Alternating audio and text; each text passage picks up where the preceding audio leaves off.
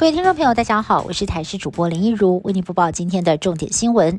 台湾人在柬埔寨遭到拘禁，从事诈骗案件层出不穷。新北市刑大进行三波扫荡，逮捕到了十六名人蛇集团成员，成功阻止了将近三十名国人前往当地。同时也发现，现在人蛇集团话术翻新，甚至不会再提到柬埔寨，而是说要飞往杜拜或者是泰国，让被害人放下戒心。有民众被骗到机场之后，察觉有意，赶快报案，还是有人屡劝不。听，坚持还是要上飞机。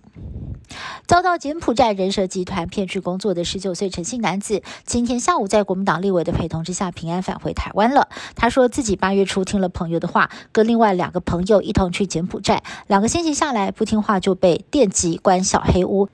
自己虽然幸运获救，但是同行的两位友人还待在里面，非常的担心。只是没有想到，一行人一下飞机就遭遇航警拦阻，打算强行把陈姓被害人带走。蓝委当场彪骂，抓通缉犯都没有这样的大阵仗。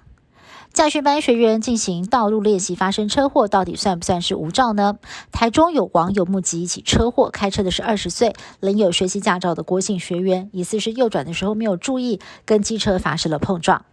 警方表示，只要在驾训班申请的道路上练习，车上有正式驾照的教练陪同，以及学员有学习驾照的，一旦发生了车祸，就不算是无照，但是肇事责任还是得负责。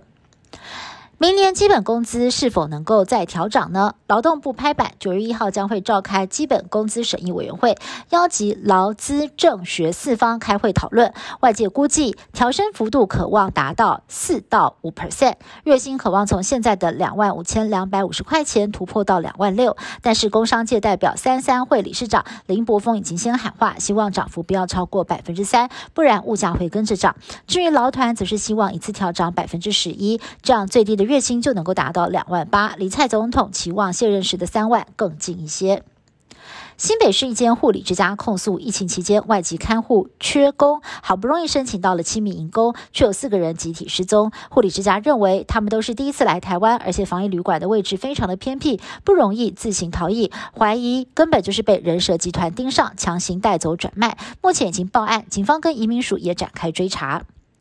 高雄小港机场十八号上午有外国军机降落，原来隶属于韩国空军黑鹰特技飞行表演队的 T 五零教练机，在结束菲律宾表演行程之后过境台湾加油。根据了解，总共六架 T 五零。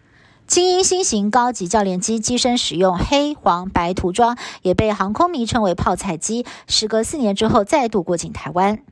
日本围棋界又出现了小小年纪的天才棋士，今年九岁四个月的小学三年级学生藤田绫央，将在九月一号晋升为职业棋士。不但在日本创下了最年轻的纪录，就连围棋盛行、竞争激烈的南韩、台湾跟中国大陆，他也是年纪最小的围棋高手，令国际棋坛非常的关注。